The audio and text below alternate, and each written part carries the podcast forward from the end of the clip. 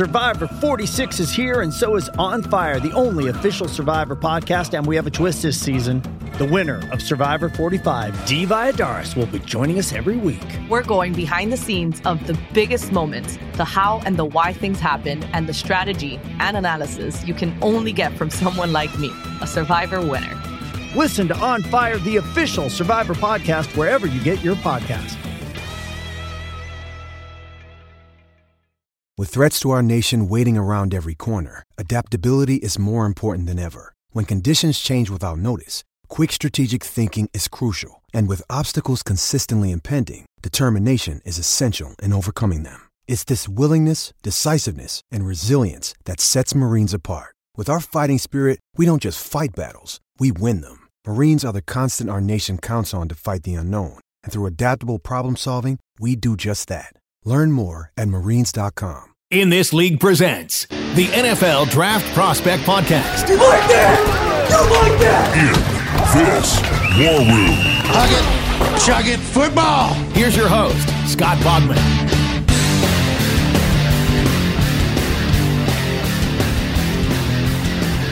Welcome back to the War Room, everyone. I'm your host, Scott Bogman. Follow me on the Twitter at Bogman Sports. Joined as always by CK at C O P I E P S on the Twitter machine. Look, looking nice and tan.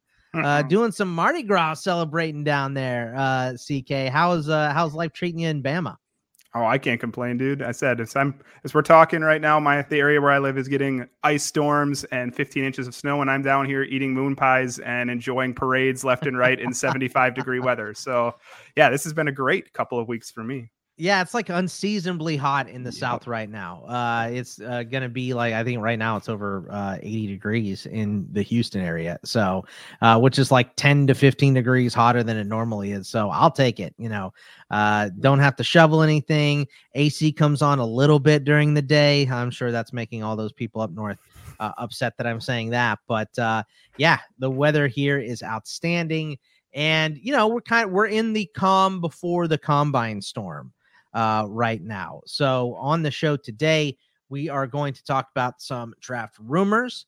We are going to put together this is the first mock draft I've been a part of at all uh, in this mm-hmm. offseason. I really don't like to do them until after free agency, but uh, this was a fun exercise. CK and I sat down, we organized the entire first round. We have some trades in here as well. So, hopefully, you guys enjoy that. And then we're going to be talking about team needs for the AFC East. So, um, please check out inthisleague.com. That's uh, the Patreon for the show. And, you know, just if you jump on there, you get some bonuses, but it helps support this show and all the other show, shows that we do at In This League. So, uh, GroupMe rooms if you're LT or captain. Um, all kinds of stuff, rankings at the $5 level. Uh, when we get to ranking season, we're already in baseball. So if you want to jump on at five bucks, you're going to get the Welsh prospect. You're going to get my rankings for baseball. You're going to get Welsh's rankings. I'm going to have my dynasty rankings pre draft posted up there pretty soon. I'll have my pre draft rookie uh, rankings probably two weeks before the NFL draft, but the real rankings are after the draft that you guys mm. want. And I'll have those days after the NFL draft. So um, please check that out if you would. But CK, let's start with some draft rumors, man. What do we got going on? What's floating around in the in the draft world right now? Well, let's start with the one that we've talked about here a couple times, and that's your your fear that Bijan becomes a Raven. So Todd mm. McShay, uh, one of the more famous draft analysts on ESPN, put out I think it was his second mock draft and in doing so, he mocked Bijan to the Ravens. And I did not know that Mel Kiper is a Baltimore Ravens fan, but he went out and said he will retire if the Ravens draft Bijan, being that they were second worst in the league with wide receiver receiving yards and wide receiver catches. He just said, you know, we need a receiver so much more in this case. I'm retiring. What do we think? Bijan to the Ravens? We've talked about it a couple times here. Man, I mean, as much as I don't want Bijan to go to Baltimore, I would be okay if Mel Kiper retired. Uh, JK, JK. But I mean, look, I, I think that Kiper just uh, didn't he do this a couple years ago and whatever he said came true and he didn't retire. Like it's hyperbole. I understand what he's saying um, that you need a wide receiver, but it, this all depends on what happens with Lamar because if Lamar comes back then yeah, get him a big target. That's absolutely what you need. If you trade Lamar, which you know, spoiler alert, we may see a scenario that plays out uh, in a little bit here. But if you trade Lamar, then you're going to need a running back like Bijan to be the number one force of whoever you bring in, you know, whether it's a vet, whether it's, um, you know, someone you end up drafting because, you know, if you trade Lamar, you better get a high pick, you know, um, you got to do something to help that that offense. You're not going to put Tyler Huntley back there the whole season. I mean, as much as we enjoy Tyler Huntley, CK, you in particular, right, my guy, he's a backup. I'll take him. He's a backup. He's a backup, though, right? Yeah, he's a yeah. back. He's he's a he's a bridge quarterback. He's he's Yeah. Jacoby Brissett. He's something like that at, at his peak. He's a bridge quarterback. He's I don't even think he's as good as Jacoby overall. he's not now.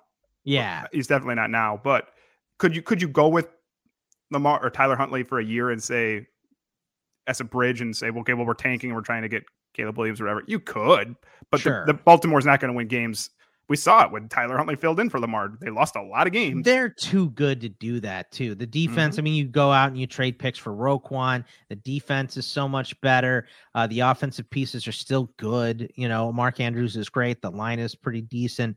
Uh, so this is the you know, I I Bijan makes sense there, I think though. And also, look, if if you want to change things up in the receiving game, Bijan comes in and is your wide receiver too anyway, you know. So uh yeah, Mark Andrews get a different wideout, maybe sign a wideout and have Bijan in there. I just there's plenty of scenarios where Bijan makes sense to Baltimore. So I kind of don't I, I I don't agree, even though he's a fan. And you know, look, the fans of their teams know their teams better than anybody else, and and he's a draft guy that does that. So I completely understand. But I mean, we've watched this team draft and fail with wide receivers over and over and over and over. So you know, I and I don't think they're uh, gonna just throw Rashod Bateman in the trash right now. So uh, I think there's definitely a possibility that that happens. That he goes to Bijan and um, or Bijan goes to Baltimore, and uh, Mel Kiper has to, you know, he won't retire, but he'll Eat have to eat a lot of crow. Yes, yeah. he will have to eat some. crow. I agree. I think I think it's very possible that Bijan ends up in Baltimore. Let's talk another one that was mentioned on that show because this one was said by Kiper again at talking about Anthony Richardson. I've seen some mocks have moved him as high as number one. He his quote was, "There's people from the league that I respect, have great opinions over the years. Talents is in abundance. Howitzer of an arm, tremendous runner. Said he's not getting out of the top 15. So we went and did this mock draft together, and we will have him in the top 15. And I agree. At this point, I don't think he gets out of the top 15 because you just look at all the quarterback needy teams. We talked about Houston, Yeah. Indy, Seattle, maybe Vegas, yes, Carolina, yes, and then even technically Washington is 16, but that is how many Tampa Bay, New about. Orleans, Mhm. yeah, and they can I move up if he's falling, right? They're going to move up Yeah. and make a move for Anthony Richardson. So I, I agree with that one. I don't think Anthony Richardson gets out of the top 15 anymore. A- And I mean, I think uh, I just actually saw um, somewhere on Instagram that uh, I I think CBS Sports put him at number one in one of their most recent mock drafts, and um, on uh, one of the betting places, he's like at plus two seventy now to go one overall, which is insanely high. Um, so, and I think when you're really going to start seeing that the buzz of Richardson one overall would be after the combine. If he goes and he does everything, he is going to put up crazy numbers at the combine. He's going to be the fastest uh, quarterback. He's going to have a giant arm. Um, he's going to interview well. Like he's just uh, he's a guy that could have some serious helium. And this is you know kind of what I was talking about when everyone said Bryce Young was uh, Bryce Young with a bullet, number one, number one, number one. I agree that he's the best quarterback. I don't think there's any doubt. Uh, I don't. I don't think there's much arguing that that he's the best quarterback. But I think Tua and what happened to him hurts anyone that is short of stature with a slight frame, and that's what Bryce Young is. He's short of stature with a slight frame. He's a very, very smart guy. I think he manipulates the pocket way better than Tua. So I don't think he's going to be in that situation to get hurt as often as Tua uh, has. But you know, these things and the potential upside for a guy like Will Levis uh, with some movement, Anthony Richardson with some scrambling ability. I mean, yeah, you could easily see a team falling in love with traits and taking a guy num- like him number one overall. If Anthony Richardson goes out at the combine next week and runs four three three, something really low, I think that any measures in as big as we think he is, you know, if he is truly six five and 200 and 230 pounds or whatever, I think I have him down at. If he does that and he shows that type of speed, then sure, yeah, that the traits are off the charts. We've talked about it before. Now he's the type of guy though, if he goes and let's say he only measures, maybe he is only six foot four, which is still a huge quarterback. Yeah. And he runs four foot, but instead of running a four three, he runs four six. Then it's okay. Well, maybe we didn't see it as well either. So the, the combine is going to be huge for Anthony Richardson. And he may not do anything. And he might not do anything. Exactly. And we haven't So- even heard that yet. which would be a mystery. And then all of his numbers from his pro days will, uh, of course, be um, his pro day will be amazing. So uh, we'll see about him. But yeah, he's going to go high. There's four quarterbacks that are going to go high, and we know that. Uh, what what else do we got on tap here? Uh, we talked about this one off air. The quote was from an anonymous source that was close to the Cowboys. Dallas is absolutely intrigued by Stroud. And I thought you nailed it when we talked most recently about CJ Stroud when you said that you are very much intrigued by some ladies in our lives, but does not that mean that we have much of a chance. right. Yeah. I mean, Dallas would have to move heaven and earth. And uh, now you're going to be paying Dak unless you trade him. If, if you go and get CJ Stroud, then you're probably moving Dak. So uh, I guess that would work. Maybe you trade Dak to move up uh, to get CJ Stroud if he slips a little bit, but uh, you kind of built this around Dak. So uh, I don't think I don't think this is really within the realm of possibility. I don't think so either because if you're ranking the possible quarterbacks that we've heard as trade pieces that are established NFL starters, we have Lamar, he's ahead of Dak. You have Justin Fields because he's on a rookie contract. I think it's more likely that Justin Fields moves even than Dak. And I've said I don't think that's very likely. So yeah, I don't I don't see that one happening. They might be intrigued by by CJ Stroud, but I think a lot of teams are probably intrigued by CJ Stroud. And it doesn't mean they're actually going to be able to pull it off. Yeah. Uh, what we did here, I think Matt Miller works for ESPN now too. I'm pretty sure he does. But his quote was that the Bears will, the overwhelming feedback is that Bears won't get a King's ransom for the number one pick, but Indianapolis is in the best situation to make that move. We've said before that we think Indy probably makes the most sense for, to move up to there. Yeah. Getting a King's ransom or not, well, we have them in what we're going to talk about here. We do have them trading up, not with Indy.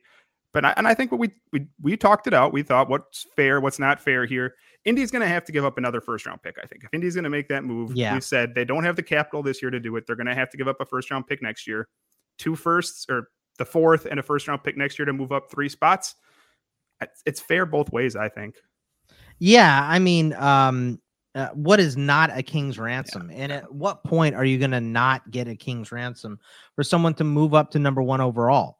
I mean, that's the whole point in tanking is you either take an amazing player at that spot, or now you get the king's ransom for somebody else to come up and get the amazing player, the player that they want, who whatever it is. You know, um, I know that this draft, a lot of people have been talking about you know, this draft is not overly talented. I don't know about that, man. I think there's a lot of talent in this draft. You know, I I think there's not surefire uh, you know, guys that are There's for no Trevor sure Lawrence. going to hit. There's no Trevor Yeah. Lawrence, right? There's no Trevor Lawrence. There's no Andrew Luck. If Bryce Young was six five, maybe he's Trevor Lawrence. Then we maybe we talk like that. But that's the thing. There is no guaranteed first pick overall. But I don't. I hear that too, and I I don't agree. I think it's a perfectly fine class without a absolute rock solid.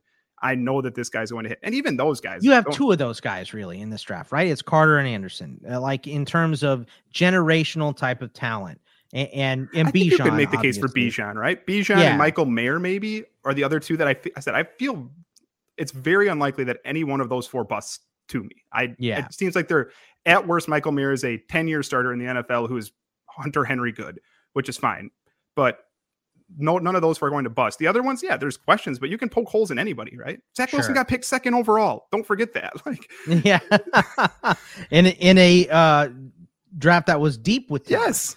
So Yes. yeah, I, I I'm with you. Uh, what what else do we have in terms of rumors here? So this one moves to. We already went through the NFC. We talked a, a lot about Daniel Jones. What's what are the Giants going to do? What are they not going to do? Daniel Jones switched agents this week, and it apparently is off to.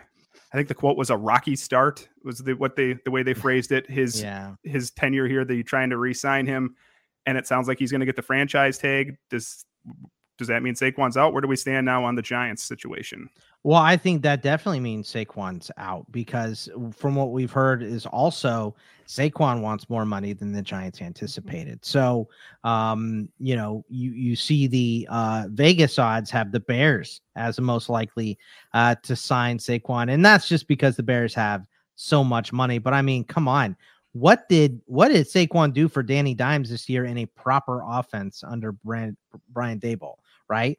Um, they made it work without wide receivers. If you're the Bears, you're standing around with no wide receivers, or at least not a number one. I would say Claypool and Mooney are better than what they had in New York. Uh, obviously, you know, offensive line is a question for Chicago, as it was with New York as well. Uh, but that, I mean, what could help Fields more than sticking Saquon right next to him? You know, so uh, that makes sense. And you can only have one franchise tag. And if you're that far apart with Daniel Jones, you know, it from what we've heard is he wants what was it like 45 annually, which 45 like a, mil, 45 annual is what I saw too. Yep. Top three quarterback in the NFL. You, uh, I mean, that is hard to justify mm-hmm. if you're the Giants, like because Dan, Danny Dimes is good. Maybe he's a top 12 quarterback in the league. He's not a top three.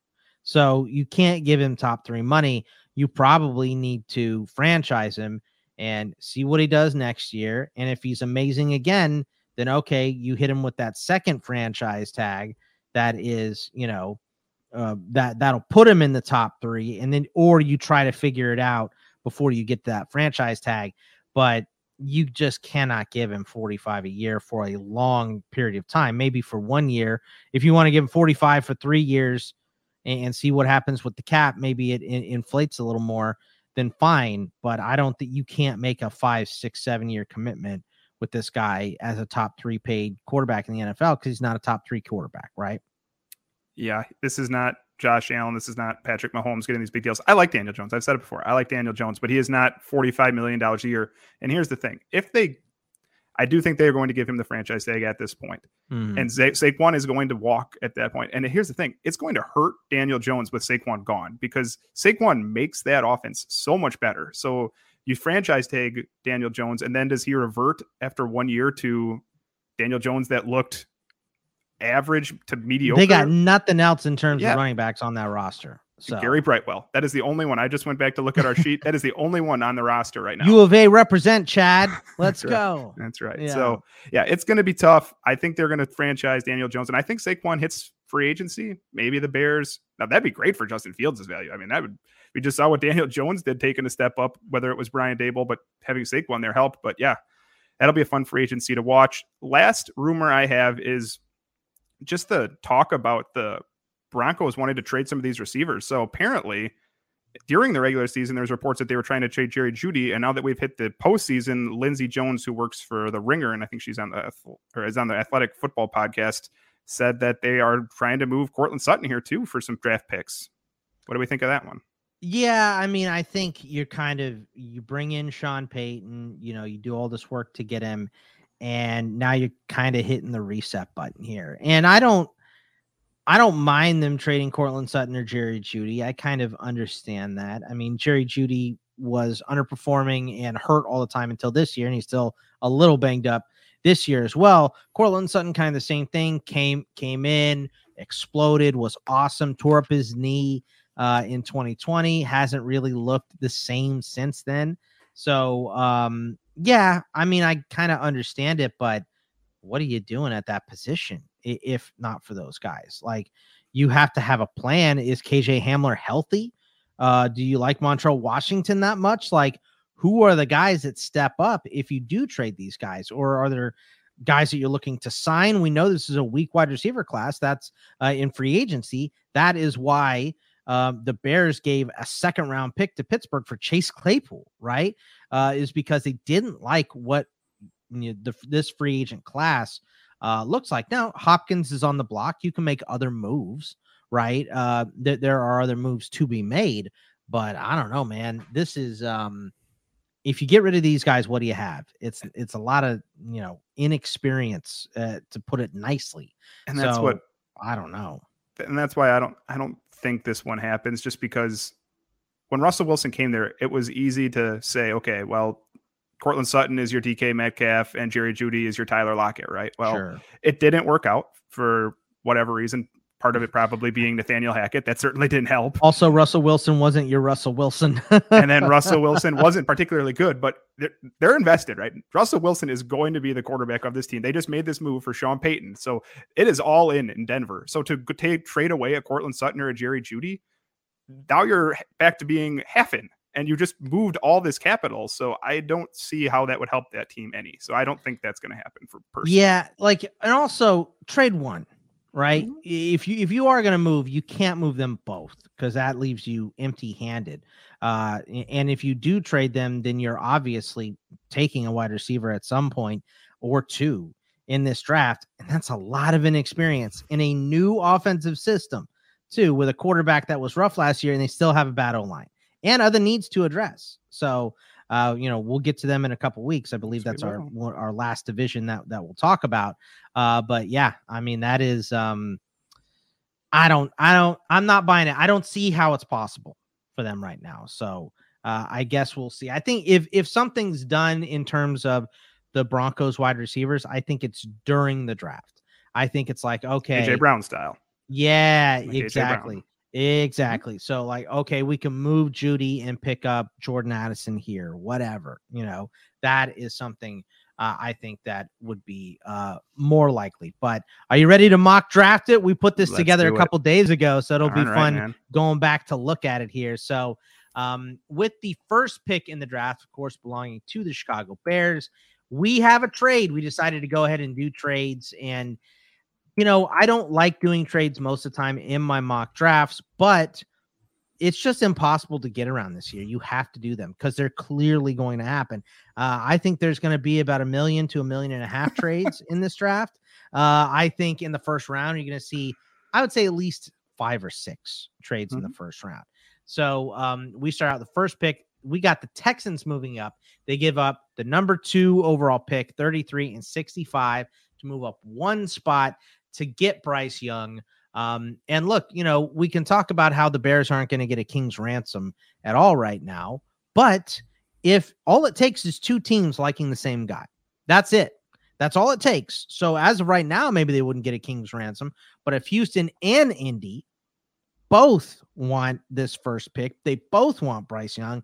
Now you get them in a good old fashioned bidding war. And that is why I've seen the rumors that say it would be, you know, uh, a first, a second, and then, um, you know, like a fifth or a sixth or just something later. I don't think so. I think it's going to move up. Uh, and you know the Texans move up and they get their guy. So, um, are you still feeling pretty good about this? About Bryce Young going to Houston? I am. I think that's who Houston wants, and I think it sounds like okay. You're giving up. You're you're moving up one spot, and you're giving up your second round pick and your third round pick. Okay, they still have another first round pick from Cleveland. They have another third round pick from Cleveland, and they have at least five other late round picks. I think they have four or five six round picks this draft. They have four six round picks, so they have plenty left, and they have another first round pick next year. So Houston, if you're going to rebuild this, if Bryce Young is who you think is your guy that you're going to build around, and I think he should be, then yeah, you you move three picks and you go get him, and then you still have plenty of capital to build around him, which we'll do here in a little bit with pick twelve. They've done the hard work. So, absolutely. So, all right. So, Houston takes Bryce Young, which puts Chicago at two. Uh, we thought about maybe making another trade up here, but we decided that Chicago, look, you just added some extra picks. You have so many needs, but let's get a generational talent on this line. We talked about how bad the interior of the defensive line is for them, how bad the edge rushers are. Uh, it's rough in Chicago. So we gave them Jalen Carter, the IDL from Georgia. Uh, still feeling good about that one too. It's between Jalen Carter and Will Anderson. We've talked about it a couple times on here. It's they're they're both going to be really good players. I just think Jalen Carter is an interior guy, fits more what Eberflus wants in his defense. Yeah, uh, I, I agree. You know, it, it's tough call between those two, but yeah, Carter seems like can't miss. So It's a no to- lose situation too, though, right? Yeah, if you took Will you Anderson, take. you'd be very happy with Will Anderson. And by the way, at number three, we have the Cardinals taking Will Anderson, and it this Same could thing. just be reversed. Yep. Yeah, it doesn't matter. These are the two biggest needs. We talked about the Cardinals last week. Two biggest need for, for for the Arizona Cardinals outside of you know probably a quarterback to replace uh Kyler Murray for 50% of the season at worst, you know, or at best. I mean, uh so um is the line JJ Watt retiring uh we, we have other guys uh, leaving. Zach Allen is gone as a free agent. Marcus Golden's like their only pass rusher they have left. So Will Anderson, uh, my I think Will Anderson is the safest player in this draft. Um, and he's also probably the best too. Will Anderson, if he falls to three, it's a steal because it, it reminds me so much of Penei Sewell last year, where we just thought, okay, Penei Sewell is going to be this locked in top very, very high pick, right? And then Travon Walker kind of shot up the board, and Penei Sewell fell to, I think, seven to Detroit or something like that because Kayvon Thibodeaux and and people are like, oh well, he's he's just good, but Will Anderson's just good, and yeah, so wherever he gets picked, he's going to be exceptionally talented, and I think Arizona would be over the moon to get him at three. I see him falling to like five or six in some of these drafts, which is insane to me. I don't think that's going to happen no. either. Um, I mean, it'd have to be like everybody trading up for quarterbacks mm-hmm. if if that's the case, and I don't think that's going to happen. And number four, we have the Colts sticking and getting Will Levis. So uh, we've already heard the rumors that they're obsessed with Will Levis, which we talked about last week and said, how the hell can you be obsessed with a guy when you just hired your head coach? We have no idea who he is going to like, but uh, you know, he would seem to fit for Steichen, uh, a quarterback that can move um, we talked about, you know, his production at Kentucky being down, but all the physical tools are there. And uh, it seems like Will Levis right now, unless all these Anthony Richardson, uh, you know, things start to happen, is the second quarterback uh, on most boards right now. Yeah, it's not the pick I'd make if I was a quarterback. I'd still take CJ Stroud, but I do think Indy will take Will Levis because I think they love to shoot for upside, and he's got it. Uh, number five, we danced around this pick. We changed it a couple times uh, for the Seattle Seahawks because they have a lot of needs. But we settled on uh, Tyree Wilson, the edge rusher out of uh, Texas Tech. And Wilson is a late developing guy. You know, started out at A and M, didn't have success there, moved over to the Big Twelve, um, and really it was last year where he took off. But incredible length uh, as as an edge rusher and a guy that can play uh, in the B gap too if you want him to. He can move around, and um, they have a lot of needs on defense still. But the line is the biggest. I love this. I think um, getting this guy on the line with Uchenna Nwosu, who I think is a completely underrated uh, edge rusher, who is very very good, would make this line all of the sudden pretty damn dangerous. And uh, you know, it's kind of an easy pick, which doesn't really make sense for what Pete Carroll has done with these picks for Seattle. They always like to, you know, pick way down off the board or somebody weird. But uh, if you're picking this high, let's take someone that, uh, you know, is se- seemingly pretty safe. Now, once again, only one year of production, uh, strong, high production for Tyree, but he really can fit anywhere. So I do, I, I end up liking this pick, but we, we played with ideas here. We did it's a, it's a team that they also have a ton of draft capital. So if they fall in love with someone, they they can make the moves. We've said it before. They yes. can go get whoever they want. But could they should they just stay here and take Tyree Wilson if he's there? I, I think so. It, like you said, uh, Boye Mafe is still there, and you mentioned Nwosu. They have line rotational players. I think Tyree Wilson could be a star. I'm not guaranteeing that, but you mentioned it 6'6, 275 with absurd wingspan. If it wasn't for Dawand Jones, we'd be talking about Tyree Wilson's wingspan all the time. And as a defensive player, could you get someone who knocks down a ton of passes at the line and dominates and holds up and lets lets those linebackers flow? Yeah, you could. And they're building a really good defense in Seattle. Yeah, exactly. So, uh, tougher pick. Uh, if we do it again, we'll make it a weird one for Seattle for sure, like they usually do. Uh, number seven, or excuse me, number six. I'll let you announce this one. This is Detroit picking because this is your guy. I love Devon Witherspoon. We've talked about what does Detroit need. It's probably going to be defense the way that they pick here. And Jeff Okudah didn't work out. Devon Witherspoon's a better player. I think he's just a, simply a better player than Jeff Okudah. And Jeff Okudah gets another year. If he works out, maybe he signed an extension. But Devon Witherspoon, day one, I'm not gonna. I'm never gonna compare anybody to Sauce Gardner, who we'll talk about today, because that was an amazing rookie year. Yeah. But but he could easily be one of the better cornerbacks in the NFL in a couple of years. Yeah, I I love this guy. Tenacious, mm. definitely has that uh attitude uh, of uh, Dan Campbell, a guy that is not afraid to stick his nose in the run game either. Uh, we'll play slot, we'll play outside, whatever you want to do with him, it will work. So I am all aboard uh, the Devon Witherspoon as the number one CB train. Uh, let's go to Vegas at number seven. We talked, uh, we've talked about how there's no quarterback on this roster. Jarrett Stidham's a free agent. They cut Derek Carr. They got nothing. So we have CJ Stroud falling to pick number seven here. Uh, I don't hate this. I think this is a good landing spot for him. You have a rookie, you give him some weapons. He's got, you know, hopefully, I think they'll franchise Josh Jacobs. So they're going to have Josh Jacobs. They're going to have Davante. Uh, you're going to have Hunter Renfrow, hopefully healthy. I mean, I don't know if Darren Waller will ever be healthy, but you've got Foster Moreau behind him. So you have uh, some pass catchers here for a rookie QB. The line probably still needs a little bit more work, but they were a little better um, in, in 2022. Uh, you know, they were god awful in 2021, so they were better in 2022. I love this fit. Um, you know, uh, Stroud could be the guy that slips a little bit, especially if he doesn't do anything at the combine, which I don't know if he will. So I kind of like this fit, and it's definitely the biggest need for the Raiders. I think it'd be the best fit for a quarterback year one. I love Bryce Young. I I think Houston is probably not going to have the weapons that Vegas obviously they don't have Davante Adams, right? Or anything like that. Or you mentioned Waller or Jacobs. The talent on Vegas, we thought it was going to be a good team last year. It just wasn't for whatever reason. So you get to pick early. You've already said we're moving on from Derek Carr. Yeah, I think CJ Stroud would be an awesome fit in Las Vegas. And I think Vegas, if he starts to slip, I could see Vegas being a team that tries to move up just to ensure that they get CJ Stroud to be their quarterback. We didn't do that in this draft, but you know, if he's sitting there still maybe at five, does does Vegas call start calling Seattle and see what's offer what's available there? Because yeah, I think they really want CJ Stroud.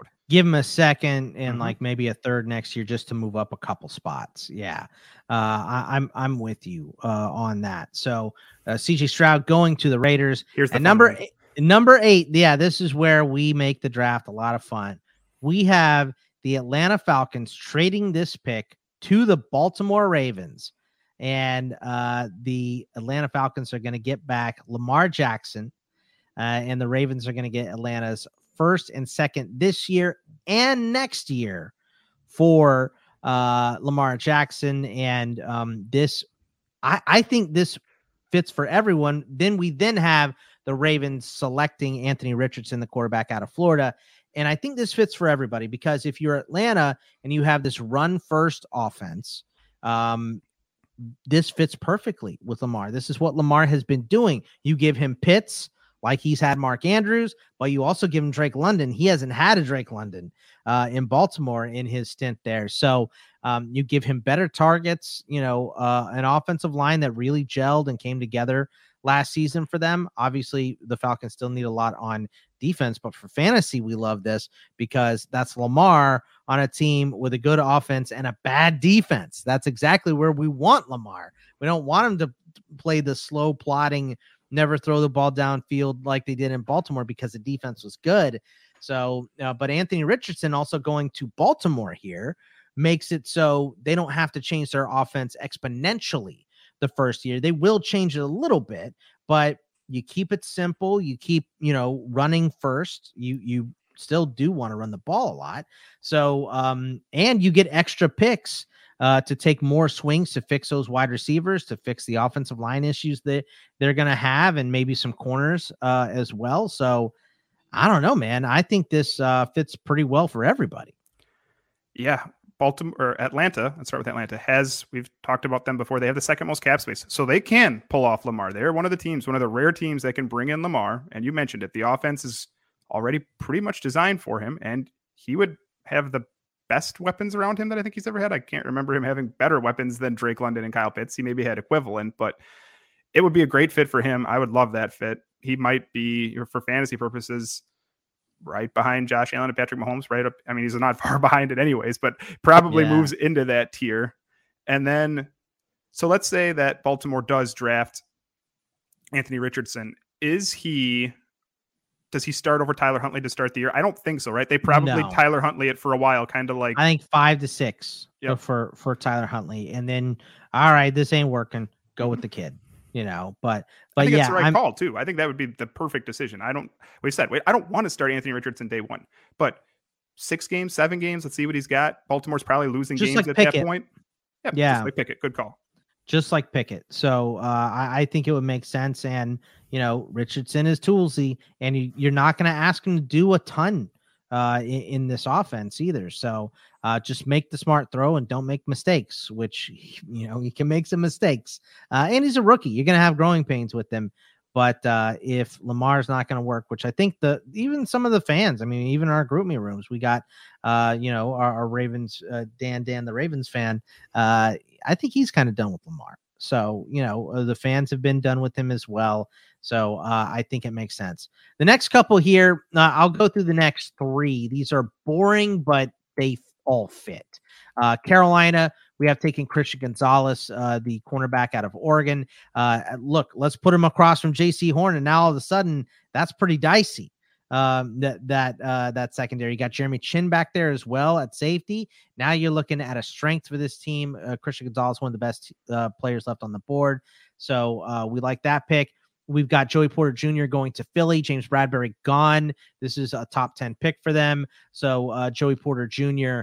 Um, wouldn't be slipping to my Steelers, which uh, every other mock draft that I've seen is Joey Porter Jr. going to Pittsburgh, which makes me a little nervous because last time I saw everyone doing it was Artie Burns, and it was absolutely correct. I like Joey Porter Jr. way more than Artie Burns, but um, you know I have other plans. We, we'll we will see them uh, later, and then another one that just makes sense.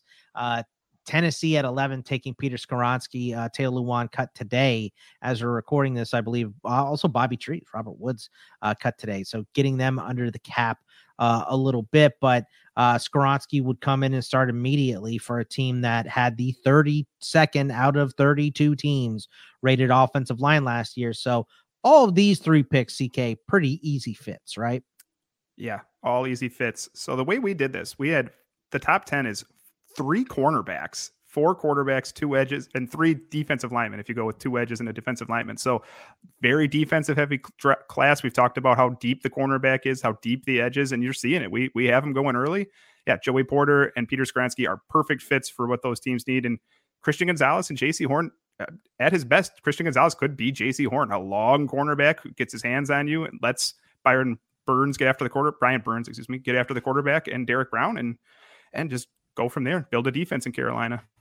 Yeah, I, I, it's Carolina has so many needs. They can go many different ways here, but uh, all the quarterbacks are off the board at this point, so we can't give them a quarterback. At this, this would be them needing to get a vet. So if they're not planning on moving up, that's probably going to end up being uh, what happens there. And the same thing with Philly. I mean, you know, Philly could easily take Bijan here. We know that Miles Sanders is a free agent.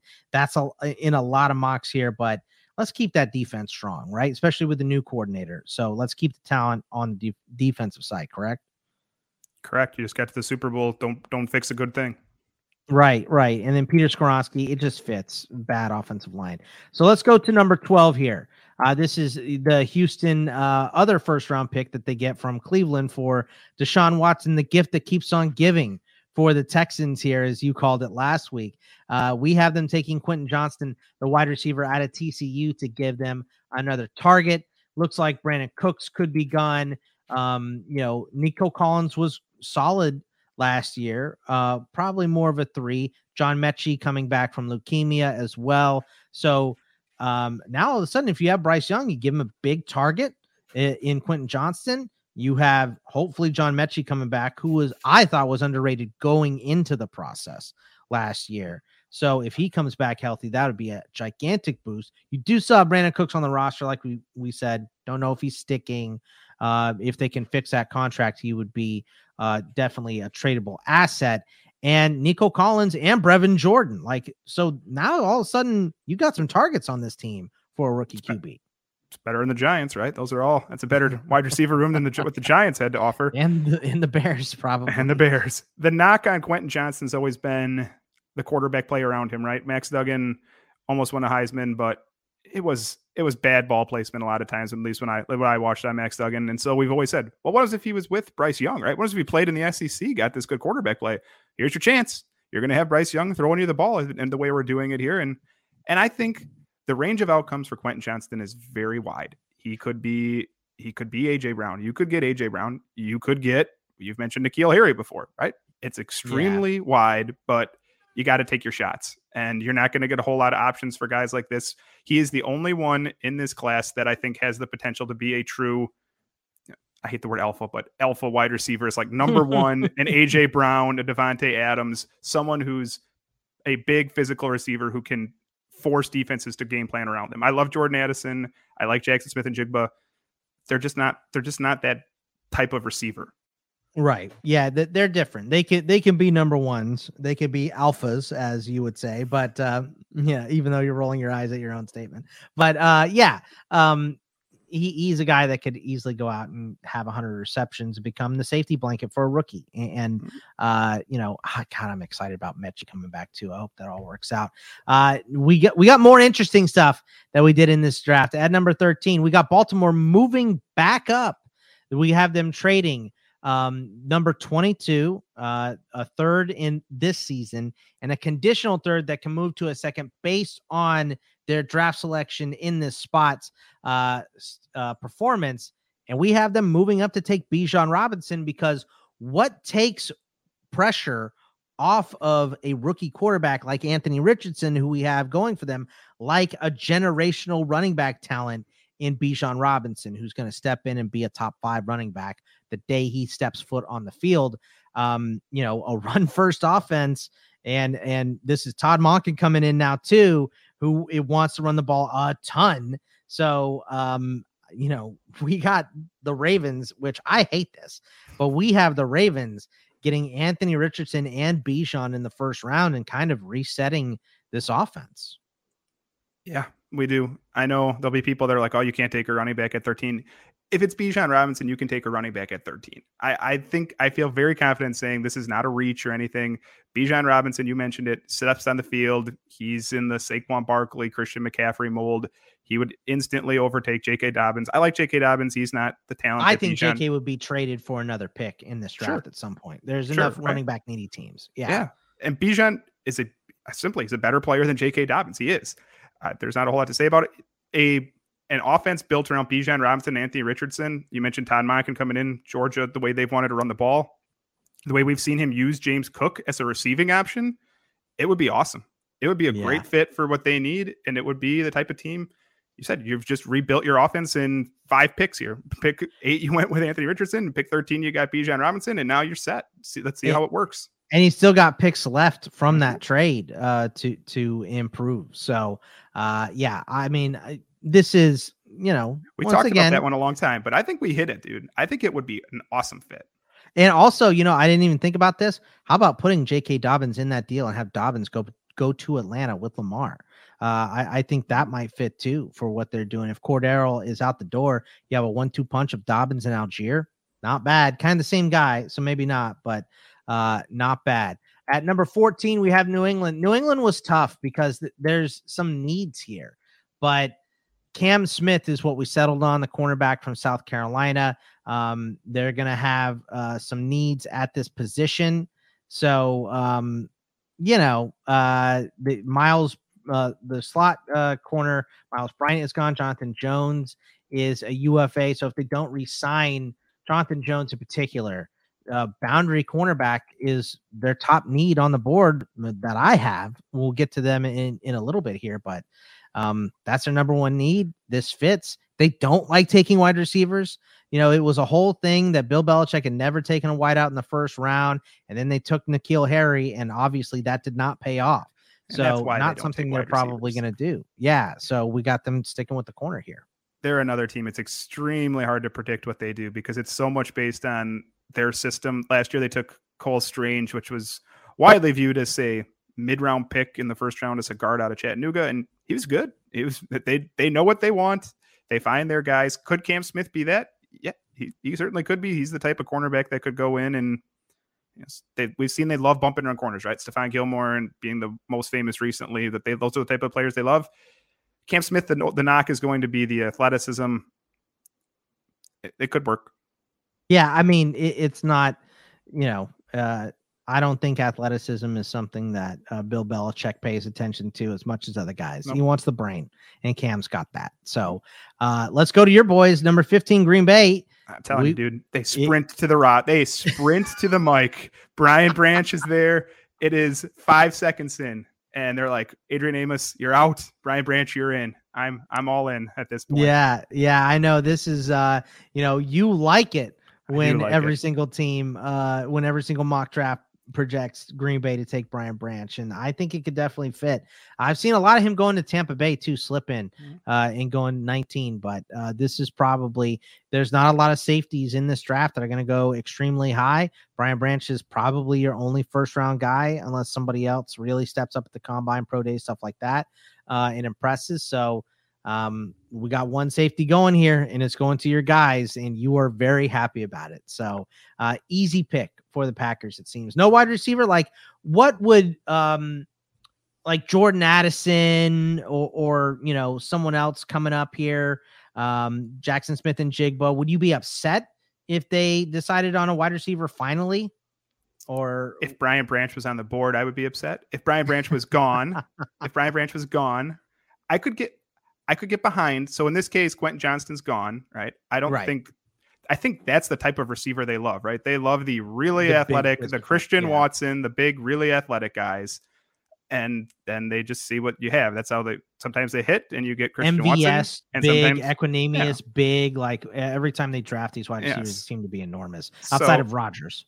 Who's special yes, Amari Rodgers. Yeah, well, that yeah. one didn't work out either. So, uh, so do I? I don't see them taking Jordan Addison. I like Jordan Addison. I would be okay. I think he would probably fit because they need to replace Allen Lazard. We've talked about it. They they would fit with the need, but it doesn't seem like the type of pick to make. It's either going to be to me. I think they'll take Brian Branch, and if not, I could see them uh, edge like line on the defensive line probably. Lucas Van Ness gets mocked there a lot. That that one makes sense to me. I don't necessarily love it, but it, it does make sense. So I'm in on Brian Branch. I love it. I would be okay with a receiver though to fill that need spent a first round pick on Devonte Wyatt last year. So like mm-hmm. Van Ness could make sense and he's more of an edge anyway, mm-hmm. but he, he's he's a he's a chess piece mm-hmm. and a rotational guy. So uh we'll see. But uh let's go to 16.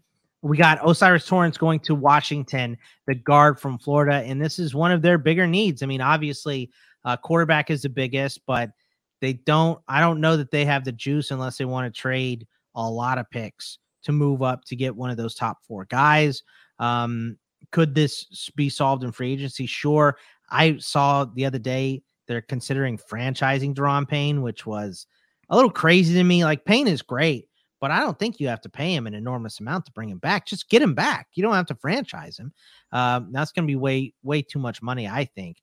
Uh, so maybe interior the defensive line uh, could be here if they don't bring back um, Payne and they don't end up franchising him but guard is the next biggest need. I mean, um, you know, the the center job is a question too. Chase Roullier, uh, you know, right now Chris Paul would uh, would probably be set to replace Trai Turner, but let's give let's just put O'Cyrus Torrence in here. And this is a run first team with a quarterback in his first year starting. Let's protect him and the run game.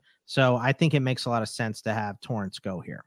Yeah, interior sometimes gets get devalued because it's mm, I don't know how to describe this because it's not a blind side of a quarterback, right? Interior sometimes gets devalued, but O'Cyrus Torrence is a rare guard who can both pass block and run block extremely well. We saw this team. If you said if you're going to go with Sam Howell, you don't want Sam Howell to be under pressure all the time because it's not going to work well. I don't think. So investing in O'Cyrus Torrence here, he's another one. We didn't mention him, but it's really hard for me to see Osiris Torrence not being an at least average NFL starter for a long time. Yeah. I mean, and, the best guard in this draft by, uh, uh, you know, a pretty and wide, much better than any guard we saw. I said Kenyon Green went, I think, roughly this spot last Ooh, year to Texas yeah. or to Houston, excuse me, roughly pick 20. And O'Cyrus Torrence is light years ahead of what I thought of Kenyon Green. So, yeah, I'm perfectly fine with this. I think Washington fans should really like that pick, actually. All right, so let's get weird. Number 17, my Pittsburgh Steelers. I have them taking Jordan Addison, the wide receiver out of USC. And I know that um, this is, well, first of all, this would aggravate the hell out of the Welsh because he always wants his teams to take wide receivers and they never Skill do. Positions. Uh, yeah, skill positions. And then my team uh, always takes them, and a lot of them seem to work out. Um, but look, um, you've got Pickens, who's a downfield threat. You have Diontae, who's your outside guy. The slot guy you traded, Chase Claypool, was supposed to be the slot guy. You know, Pat Freiermuth is going to get enough slot slot snaps to potentially be that guy. But this is you've invested in Kenny Pickett. Kenny Pickett really wants Jordan Addison.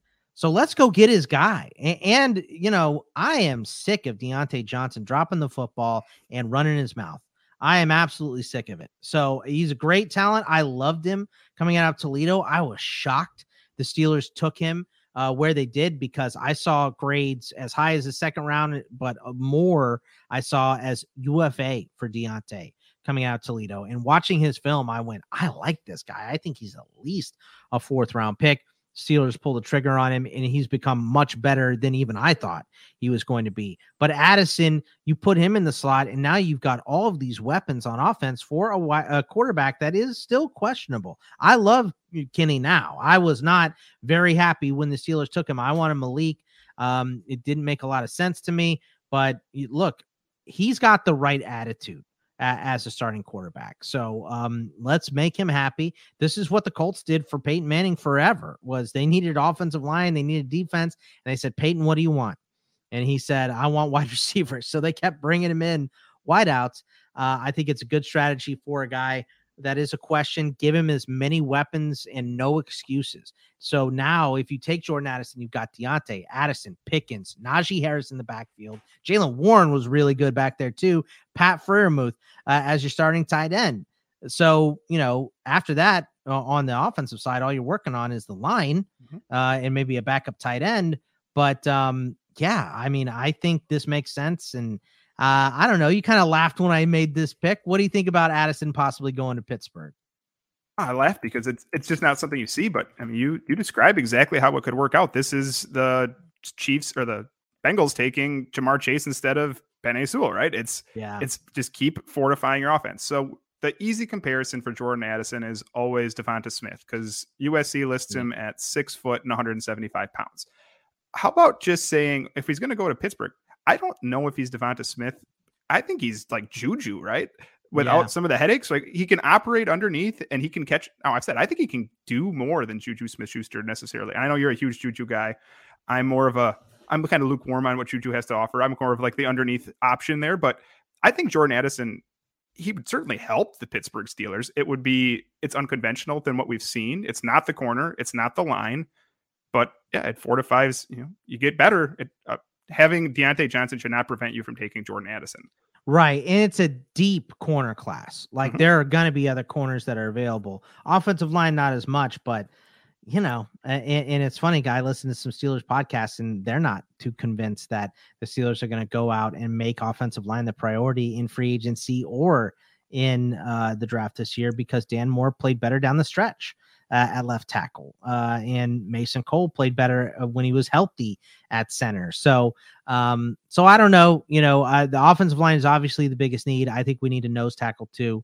Uh, there are other guys. I mean, there's so many interior defensive linemen and so many edge players too uh, in this draft that you, you can get uh, those things a little bit later. So uh, I think it makes sense for Kenny. Just give him as many weapons and no outs, no excuses. So um, let's go to 18, where we have Detroit taking Bryan Bresee, the interior defensive lineman from Clemson. Another one that just really seems to fit for the Lions, right? Yep, The typical Dan Campbell guy. The knocks on Bresee were that he he wasn't perhaps as good as we thought he could be this year. Last two years ago, we missed with the knee injury. This year, at sometimes the production waned. I said, I'll give a guy a pass if your little sister dies of brain cancer. I give you a pass yeah. for for your on field play. And I think he's just a he's just a really good football player who would fit exactly what Detroit wants. That could be an impressive offense or defensive line actually with the Aidan Hutchinson pick last year, and who was the the other rookie that came in at Alim the end McNeill of the year? Or got a bunch of, uh, no, there was a there was a person who came in at the end of the year and got a bunch of sacks. Oh, just James Houston. James Houston, thank you. Yeah. So just think of like that type of a line that you have. You mentioned a bunch of players, Ali McNeill too. Yeah, it'd be a great way to start your defense, right? Yeah, yeah, the good rotation Build on the, the interior. Lines. yeah, through build the through the lines. That's exactly what this team has done, and it's really working. And they got a corner for that back end and another interior lineman here. It makes a lot of sense. And 19, we've got uh, 19, 20, and 21 here. We've got uh, Trenton Simpson going to Tampa Bay. Uh, Lavonte David's a free agent. We talked about the cap issues that they have. Now, Trenton Simpson, what is he? It is a big question because uh, he played, I think last year it was 47% in the box or over his career. He's played 47% in the box. Uh, he played 26% on the line and 26% as a slot wide receiver. So, or slot corner, excuse me. So he is kind of like, you know, Isaiah Simmons, they used more all over the place. I mean, he played free safety, he played strong safety, he played all over. Um, but his freshman year, he played mainly on the line. His sophomore year, he played mainly at corner. And his junior year, last year, he played in the box as a you know strong safety and linebacker. So this is a question as to where he goes, but they do have needs in plenty of spots. So I want a good plan for Simpson going in somewhere. I think Tampa Bay could offer that. At 20, we've got Kelee Ringo going to Seattle, give them another boundary corner with length. And this is also Pete Carroll, who thinks he can coach anyone up at the uh, the cornerback position because that is where he started. That's his specialty. So giving him a guy uh, uh, you know, a, a, mold of clay like Kelee Ringo to make him better. Look what he did for Tariq Woolen already, made him a Pro Bowl corner. And then 21, Miami's huge cheaters. They don't get anybody. So uh, Simpson and Kelee Ringo, what do you think of those picks there? Yeah, I think as you talked about Trenton Simpson just playing all over the defensive formations at Clemson, what you realize is he's just really talented. Now, he needs, like you mentioned, he needs a good coach behind him. I think Tampa Bay losing Lavonte David likely here as he probably goes and chases a ring, I hope for his sake. But I think Trenton Simpson would fill in nicely there. And then what would happen, I think, out of this class is then for the rest of their time, you just like lockstep Seattle and Detroit's picks together because we gave them both basically the same two positions, right? Seattle would come out with Tyree Wilson and Kelee Ringo, an edge in a corner, and then Detroit would come out with Devon Witherspoon and Bryan Bresee, uh, interior in a corner. And I think we would just always compare those two. And I'd have to say, I think both of them would get players that fit their systems, right? Yeah. Seattle loves the the high upside players. Tyree Wilson, huge wingspan, and the same thing. Kelee Ringo, huge wingspan guys, and then Detroit is more like you know, I hate the, another term, the grinder guys, right? Like, yeah, but that's true. And that's what we give here, right? Bryan Bresee and Devon Witherspoon. So I think we did a pretty good job of mid of trying to match fit to scheme too. Yeah, I, think the, these are some solid picks here. Uh, at 22, we've got Lucas Van Ness going to the Chargers. 23, Broderick Jones, uh, the big tackle from Georgia, going to the Jets. And at 24, uh, we got John Michael Schmitz going to uh, the uh, Vikings, um, staying in the state. So uh, tell me about Van Ness, Broderick Jones, and John Michael Schmitz because the, these are not sexy picks, not a single one of them but they're all pretty good needs for these teams, and I think they fit. Chargers need edge or need line rotational players, and I think Van Ness is that's exactly what he's going to offer. We've talked about before. He did not start at Iowa, but you just you want guys like this on your team. Do You see what you can get out of him. Can he, he can play inside and outside, and next to Bosa could be a very impressive uh, line rotation there. The Jets would sprint. I think if either Broderick Jones, we haven't mentioned Paris Johnson yet either. If either of those tackles they trade down with Baltimore and the, the offensive line play is still there, they would be so happy. Broderick Jones, we picked over Paris Johnson. Broderick Jones is really good, really talented player, and he's maybe a little raw, more raw, but very talented. And then Minnesota, we talked about corner. They need corner badly. We didn't see the one here. We just had Kelee Ringo go. We didn't see one that necessarily fit in this spot and they really need a center. And it doesn't. Yeah, seem... Garrett Bradbury's a free agent. Garrett Bradbury's so. a free agent, and John Michael Schmitz. We've talked about him before too. Another one, just plug and play. I think John Michael Schmitz would play from day one and be one of the better centers in the, not Creed Humphrey good maybe, but one of the better centers in the league. Yeah, I mean this is um you know, and, and it, it also fits because I like I would really just like them to re-sign Garrett Bradbury so they go into the draft without this need. But right now the 23 mil over. And we look through, there's not a lot of big contracts they can cut. So um, they're going to have to make it work somehow. And I think uh, John Michael Schmitz potentially being available for them late in the draft uh, would be nice. Obviously, you can't count on that, um, you know, going into the draft. But you know, got got to have a plan, and that could be it. Uh, at 25, we've got Paris Johnson going to Jacksonville. 26, we have uh, the New York Giants taking Jackson Smith-Njigba, and at 27, we have the Dallas Cowboys taking Drew Sanders, the linebacker from Arkansas. So that's the sound of the Cowboy fans turning off uh, the mock. So uh, because we didn't give them uh, John Michael Schmitz, who is exactly probably who they want. Uh, but um, let's talk about some of these picks. Let's talk about uh, Paris Johnson going to the Jag. Start there. Jaguars need offensive line help. I believe we talked about Jawaan Taylor's a free agent, and. So you need a tackle. Paris Johnson is probably more refined than than Broderick Jones even, and pro- could start right away on more likely the left side. We've seen him play mostly left tackle, and we talk about it as a flip, but everything is backwards. If you go from the left side to the right side, you start with your different foot, and you have to be taught that. So I think he could start right away at left tackle for Jacksonville. I don't know if that's what you want necessarily with Trevor Lawrence right away, but he starts right away, or he gets a little more time to uh, train, learn a little more. Could be a really good left tackle for a long time on a very good and up and coming offense. We talked about receiver, but you reminded me Calvin Ridley is coming into there too. So should be yeah. a good offense coming forward. The Giants, they need receiver. We've talked about it a million, especially if they're going to keep Daniel Jones. Get him some receivers. Jackson Smith-Njigba. It, I, I, said when we were doing the draft, he's a lot like Victor Cruz. He's let me ask you like this: Victor Cruz. Hmm? Knowing what we know now, because we put this together Sunday, um, and we're recording this on Wednesday, and it'll drop on Friday. So, knowing what we know now, would you switch that pick to Jahmyr Gibbs if Saquon is walking, or would you stick with the wideout? I'd stick with the wideout. Running back is deeper. I think running okay. back is deeper than wide receiver. And so as much as I like Jahmyr Gibbs, I think he would be a I think he'd be a good fit too. It's the same thing as what we talk about with Saquon and Daniel Jones is you have to prioritize one of them, right? And so right. you're going with Daniel Jones over Saquon, and then you have to just make your choice, running back or receiver. We've talked about the depth of the running back class. Can you wait till the end of the second round and still get a Zach Charbonnet? I, I think that's probably a better fit for what they need. Uh, how about the Cowboys taking Drew Sanders? I mean, look, this is a fun fit because it, it fits a need at linebacker. Uh, plus, he went to Arkansas, which is Jerry Jones' alma mater. So, uh, you know, uh, the two top guys are gone. So this would you would put in Drew Sanders, who, by the way, was an edge rusher at Alabama until last year, and then he moved to Arkansas. So he's still kind of getting the nuances of the position, he misses a lot of tackles. So that might be frustrating the first year. But also on third and long, you can put this dude on the edge, let him get after the quarterback. He can go and do it.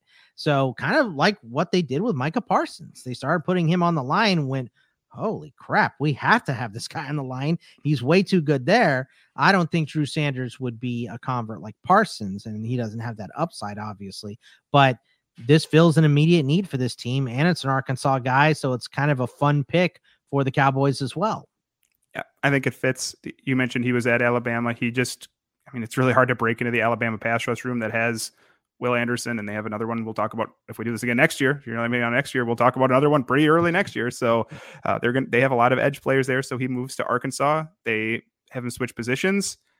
Linebacker is a need. Leighton Vander Esch is a free agent. Anthony Barr is a free agent yeah, he can fill in and right away. And you mentioned Micah Parsons. Sure, you you probably aren't going to move him to edge full time like they've basically done with Micah Parsons, but third and long, you leave him on the field, and he can be one of the more effective blitzers then because he's shown he can be an edge rusher.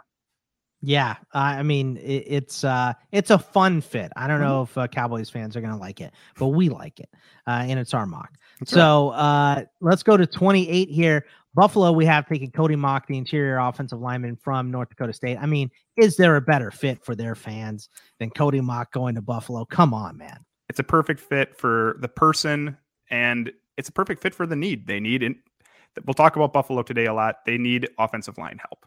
Yes. Roger Saffold was bad and a free agent. So, uh, yeah, they, they need that help a lot. Uh, number 29, speaking of people turning off this pod, maybe Bengals fans, because we're not giving them an offensive lineman here. We're giving them Michael Mayer, the tight end from Notre Dame, but this fits. Hayden Hurst is a free agent.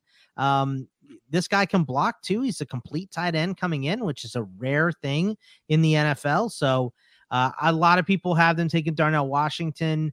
Uh, but Mayer goes ahead in that scenario. uh, because Darnell Washington can be an extra offensive lineman in most spots, which is also something that they need. But so maybe Washington's a better fit, but you can't pass Mayer if he's available. No, yeah, could, they easily take you know, Darnell Wright would fit here, and you put him at offensive tackle. Yes, they need offensive linemen. We've said that before. Dawand Jones, just get him. Dawand Jones, sure. Yeah. Take Dawand Jones and put him at offensive line, and that would that would make perfect sense. And they take Darnell Washington in the second round. I, yes, I could perfectly see that happening. But, but Michael Mayer is a really good football player, and we've seen them just say, you know, damn the offensive line. We want good football players. That's how they have Ja'Marr Chase on their team right now, and he got him to the Super Bowl. Now they didn't win it because of their offensive line, but this is a lot farther than I expected Michael Mayer to fall, but it's hard to find a fit for him. If you don't give him to Jacksonville at 25, which we didn't, it's hard to find a fit for Michael Mayer just because it's not that he's not talented, but it's a deep tight end. I don't want to say it's a deep tight end class. There's a few tight ends at the top that could be very good. And then because of that, we just see keeps getting them pushed down, I feel like. But Michael Mayer's a good player and would can you imagine an offense that has Ja'Marr Chase, Tee Higgins, and Michael Mayer on it with Joe Burrow at quarterback? talk about fun to watch. Yeah, absolutely. Yeah, and, and I I hate it because uh, the Bengals get a good player, but I mean they they've made great picks recently, so uh, there are other needs on this team, but Mayer uh, seems like almost too good of a fit. Uh, we have the uh, Saints, who you know they got this pick from trading Sean Payton, taking Keeanu Benton, the interior defensive lineman from Wisconsin, which just makes a lot of sense because they have to have interior guys. He's raw, uh, but he's got a lot of strength, and just give him some playing time, let him work it out on the field. I think would be great for this team who has cap problems. So they're probably not going to be signing a lot of players. And their biggest need is on the interior because they have so many guys entering free agency. They got nothing left. So uh, interior defensive line, this could be Calijah Kancey too, uh, if they wanted to, although uh, they run more three four. So probably he's too undersized to to do that. So uh, Benton makes a little more sense, but um, you know, I it's got to be on the line here, right? Yeah, when we went over their team needs last week, you mentioned that their only defensive tackle on the under contract is Prince Emili, who I will admit I've never heard of, and so that's a bad sign. Uh, they've already started. I saw someone, I think it was Erik McCoy. They converted some of his salary. They've already yeah. started working on their 50 million in the hole, but it's hard that's to right. see them getting too far along into that. But they're going. That's enough to sign some free agents. They're going to need to make some of these draft picks for to fill some needs they have because there's not a lot of luxury picks when you're that far in the hole. That's right, exactly. Uh, at 31, here's a, here's a fun one. Philly, uh, we have taking Jahmyr Gibbs, running back from Alabama. So we've seen more mocks of Bijan going to them at 10, but Jahmyr Gibbs at uh, 31 is an outstanding get for this team. That is a run heavy team and needs a running back. So the fit is almost perfect here, right? I think it would be a great fit. I think he's a I think he's also a more talented player than Miles Sanders is, and we saw how effective Miles Sanders could be this year with Jalen Hurts next to him. I think they could split him out wide as well. We've talked about that with Bijan, his effectiveness as a pass catcher. Jahmyr Gibbs is probably a mid day, like mid round four, mid round pick as a wide receiver. That's how talented he is with his right. pass catching abilities. So the fact that he can run and catch, yeah, it's it's a perfect fit, I think.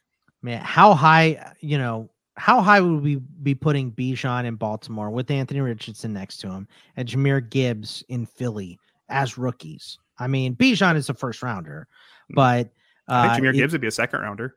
Yeah, at I least he'd be a second, second round rounder. Yeah. Would you rather have Joe Mixon or Jahmyr Gibbs? Ooh, that's a really good one because those I would both be really high scoring offenses. Yeah. I would probably take Joe Mixon because Jalen Hurts will vulture touchdowns from Jalen from Jahmyr Gibbs. Yeah, that's probably the right call. But but yeah, I but mean that's the right area. You're in the that, right, which is what mid second round probably. Yeah, exactly, mid to early second round for sure. The last pick of this mock draft that we have is Nolan Smith, the edge rusher out of Georgia, going to Kansas City. Uh, you know, just the rich getting richer. Nolan Smith, if he was healthy, would probably be a top 15 pick. Uh, but because he tore his pec um, and has missed time in the past, that's his big bugaboo is missing games. Um, I think, you know, Kansas City just gets a great pick here at 32 by taking uh, Nolan Smith out of Georgia. So, uh, your overall feelings on this mock? You, uh, this one feels pretty good to me. Yeah, we're doing this here in mid February before the combine, so we'll learn more. Right. But I feel like we filled needs. I feel like mm-hmm. we we matched t- players to team philosophies, and I feel like we got some pretty good. We got some fun picks, but we got some some possible picks in there too. Absolutely. So it was a lot of fun. I hope you guys Absolutely. enjoyed that. Let's go to the AFC East now to take a look at some of these team needs. And we're going to start with the Buffalo Bills because we just go alphabetically here. Buffalo is 19.1 mil over right now, but that will be finagled and fixed. Obviously, picking at 27, they have their second, third, fourth. They have Arizona's fifth uh, and their fifth, and but they don't have a six or a seven. Uh, let's start with quarterback. Probably need a backup unless they re-sign uh, Case Keenum, but he's the UFA. So if you let him walk, got to get somebody else in there. Um, Singletary is a UFA. They're probably not handing the reins to Cook, which is why we've seen so many mocks of Bijan Robinson going to Buffalo uh, potentially, which would just ruin James Cook, which I don't like. But I would love Bijan in uh, Buffalo. I think that would be good. Not my favorite, but I like the offense. They just don't they don't utilize the running back enough, but if they get Bijan, they'll have to. Uh, they they they'll ha- just have to do mm-hmm. it. Um, wide receiver is looking good. Uh, they probably need a third. Diggs can do it all. Davis is a deep threat. They invested in Shakir last season, so maybe Shakir's their guy this year. Um, but I think I don't think having Shakir would take them, you know, keep them from taking Jalin Hyatt or someone if they really wanted him. So um, just someone in that range. Um, the tight end, they need somebody behind Knox. I mean, Quintin Morris put up a couple touchdowns, but I think he graded just overall like 74 out of 75 tight ends or something. Not good at anything but catching the ball in the end zone. Um, we talked about the O line. Uh, Saffold leaving is the biggest need. Spencer Brown got better the last few weeks, but is he good enough as a starting right tackle for them? So potentially two spots there. Um, at interior defensive line, their starters are good, maybe a little depth. Uh, Edge Von Miller towards ACL, so he's going to miss most of the season. Shaq Lawson uh, is a UFA, so they need some help on the edge. Uh, I mean, AJ Epenesa, I think it's safe for us to call AJ Epenesa a bust at this point, right? Yeah, he's he's a rotational player. He's probably you know the type of guy you'd rather take now in the mid rounds and say that you can can fill in some stats for us. They probably he fell to the second round, and a lot of people thought he was going to go in the first round, and maybe the NFL knew more than we did there. Yeah, yeah, absolutely. Mm-hmm. Um, then uh, linebacker, they need to replace Tremaine Edmunds pretty badly. So you know, Drew Sanders fell past Dallas. I think Buffalo might be a decent spot uh, for him him to end up. So we'll see. Uh, cornerback, the the good starting group, but Trey White was up and down last season. You know, obviously had uh, the ACL tear a couple years ago, and then at safety, uh, Poyer's UFA. Hamlin said he's going to play again. And I think Micah Hyde is going to be a cap cut because I think he saves him like 10 million bucks. So uh, safety is a pretty decent need for uh, Buffalo too. So looking over it as a whole, I've got uh, safety as their probably their number one with Poyer being gone, Hamlin being a question, and Micah Hyde being a potential cut. Uh, left guard, second, then a linebacker, edge, cornerback, wide receiver, running back, tight end. So uh, some needs for Buffalo, but your overall thoughts? I mean, the the core is still really good here. It's a good team. It's the you know you're a Pittsburgh fan. I'm a Packers fan. It's the classic. You have a talented team versus a championship team because we've seen them get to the to the divisional round, what, two years in a row, conference championship round, something like that, a couple of years in a mm-hmm. row. We have not seen them make a Super Bowl yet because they have deficits, right? It's the offensive line, it's the lack of a consistent running game beyond Josh Allen. And you don't have running back as a team need. I think running back should be a team need, right? Yeah. Just got maybe overlooked a little bit there. I think that's a team need. I don't think you mentioned Spencer Brown. He is one of the rare, rare athletes at, I think he's the if you go to rear, uh, relative athlete score, I believe he scored 10 overall, like perfect really? score in it. But it also means you also have to be able to block, and he's not particularly good at that. So Saffold's probably gone. They have to replace him. He allowed the most bets. You have to hedge your bets. If you want to try Spencer Brown again, fine, but you're not going to compete to win a Super Bowl, I don't think, with Spencer Brown as your starter, at least from what we've Ooh. seen from him so far, unless he steps up. Probably, I think you cut Nyheim Hines, you can save five million it's a very good team, but it is also a good team that's, I think, at this point in my mind, a step behind what Cincinnati and Kansas City have to offer. I think that's fair. Uh, I, I, think that's fair. You know, but when you have Josh Allen, mm-hmm. you got a shot. So, uh, you know, fix a couple of the issues and make it easier for him, and uh, he can take you to the promised land. I think, think. Do you think Tremaine Edmunds leaves? Yeah. I think I don't I think don't, they can afford him. I think they should try to keep him, but I don't know how they can afford him. Yeah, I mean, in last year was his best year. Finally, like they kind of been waiting for him to step up. He had underperformed uh, as, as, a first round pick um, last couple years. So, um, I mean, he always graded out well, but I wanted more tackles from him. You know, probably just me being an IDP fantasy guy, but uh, you know, just a little bit of an underperformer. So, finally stepped up this year, and now he's gone. Of course. Uh, let's go over to Miami. Twenty three point six mil over as of right now. Draft picks are ugly, man. Uh, they forfeited that first. They got a second. They got a third from New England in that DeVante Parker deal somehow. Uh, they don't have a fourth or fifth. They have a sixth that they got from Chicago for Jakeem Grant. Chicago trading these picks. It's kind of crazy. And then uh, they have their seventh. Not a ton of team needs for Miami, though. Tua is going to keep playing. They got a good backup in Skylar, so it looks like they're set at quarterback. Um, Alex Ingold it, Alec Ingold is the only running back on the roster as of right now. Mostert, Jeff Wilson, both free agents. Like we said, they're over the cap. So they got to do some finagling, get at least one veteran in here, but also uh, that second round pick could be a running back for Miami. Um, but this is, you know, this is um, a Shanahan offense that you pick up someone off the scrap heap and they'll be okay. So uh, whoever is on the roster should be pretty good in terms of fantasy, but we don't know who's going to be on the roster for Miami right now. Um, wide receiver, they're good. Um, tight end, uh, Gesicki is gone. Mike uh, Durham Smythe could be a cap cut, so that's going to be a pretty big need for them.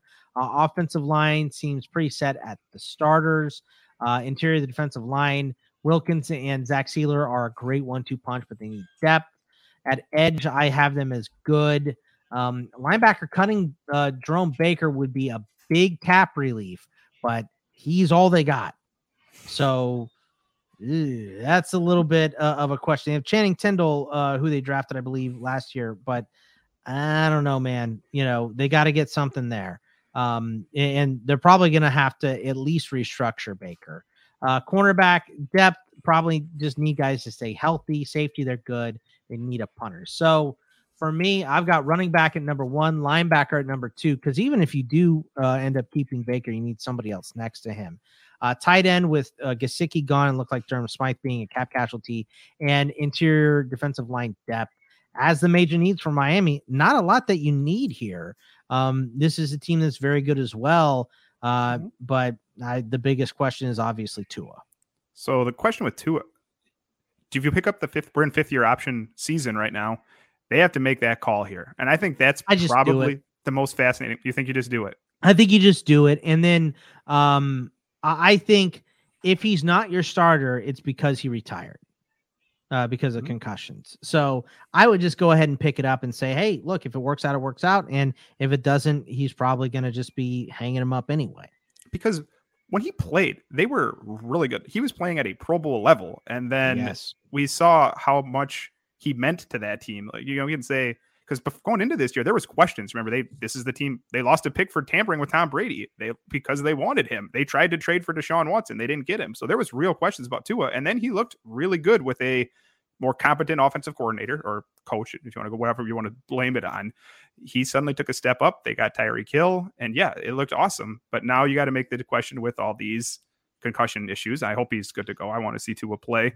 I think to 23 million over, this is a team that it's a much easier to figure out. Like you extend Christian Wilkins, you push money back there. They have to extend Christian Wilkins. He plays yeah. so well. So you get some money released there. He's my favorite defensive player to watch in the NFL right now. because Wilkins. he's dominant and he's fu- like fun. And he's too. always mic'd up and he's mm-hmm. so much fun to watch. And he's he's like a fun smack talker. He's like not uh, you know, in your face and angry mm. about it. He's laughing. He loves like somebody who loves playing football, right? Which yeah, sometimes it seems like some of these guys. That was always the knock on Jaelan Phillips, who took a huge step up this year too. When he fell, was is he going to play football or is he going to want to do a rap career? I remember that being the knock on him, and so he was dominant this year. What about Byron Jones? Are they going to? I think they cut Byron Jones. I think that's 15 million saved if they cut Byron Jones, who is coming off of a, was it an Achilles? I think it yeah, was. A, I mean, he, Achilles that that's that's what I said. You know about the the corners, like they're good, but they need to stay healthy. That's is that what happened to Xavier Howard this year? Because he looked like an entirely different player this year. At least when yeah, I, when I well, watched him, he was. It seemed to me like it's pretty clear he was dragging around something. You mm-hmm. know what I Mm-hmm. mean? Like he's on the field, but we've seen plenty all across every sport. Is you can tell when a guy is not 100, percent and I do not think he was 100 percent last year. Yeah, they need him to play better. I thought, I think it was, I think he missed a game with a groin or something. But yeah, he did not look healthy. And we saw 15 picks the last couple of years, and he had one last year, which that's a big difference. But it's a good team too. It's another good team, a team that can compete in the AFC East. A couple things break their way.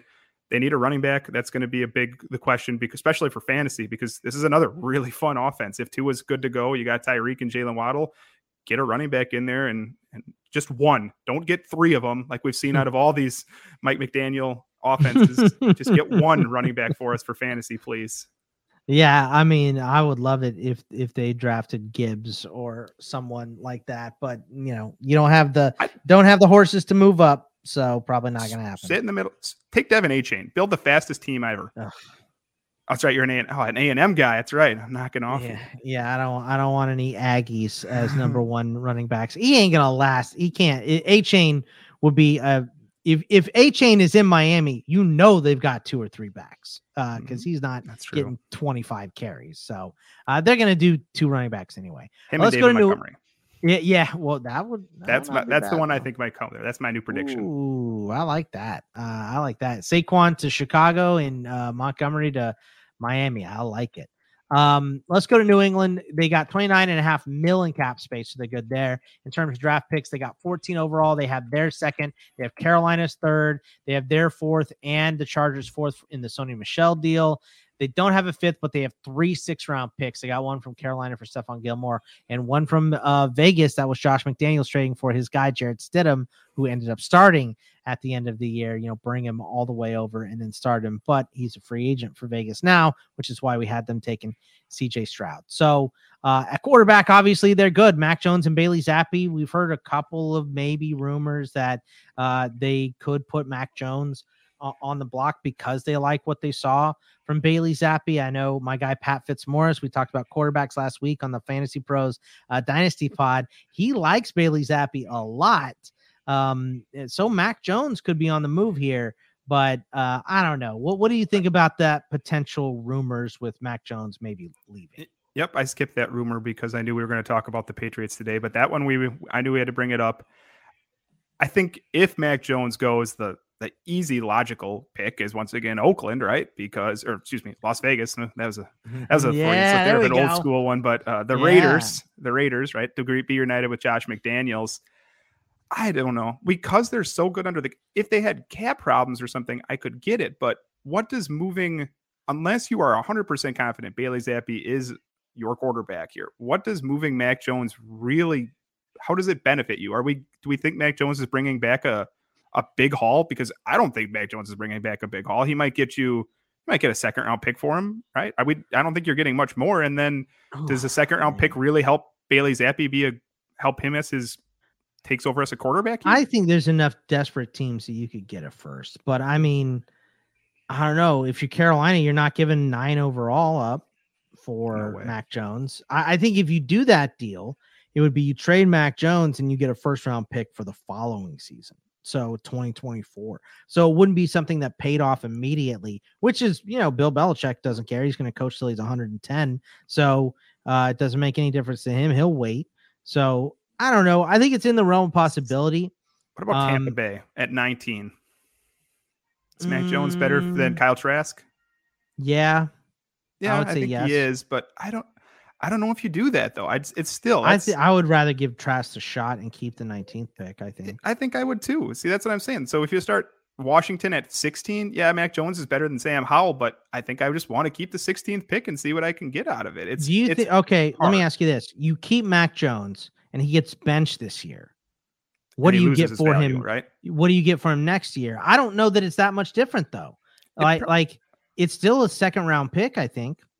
Yeah, I think it is. I don't. I think he'd lose some value, but I don't see there being this. Mac Jones was a high floor, low ceiling player. At least I thought when he got drafted, and I don't think that's changed. I think he's he's perfectly average. I don't know if there's this massive ceiling on Mac Jones.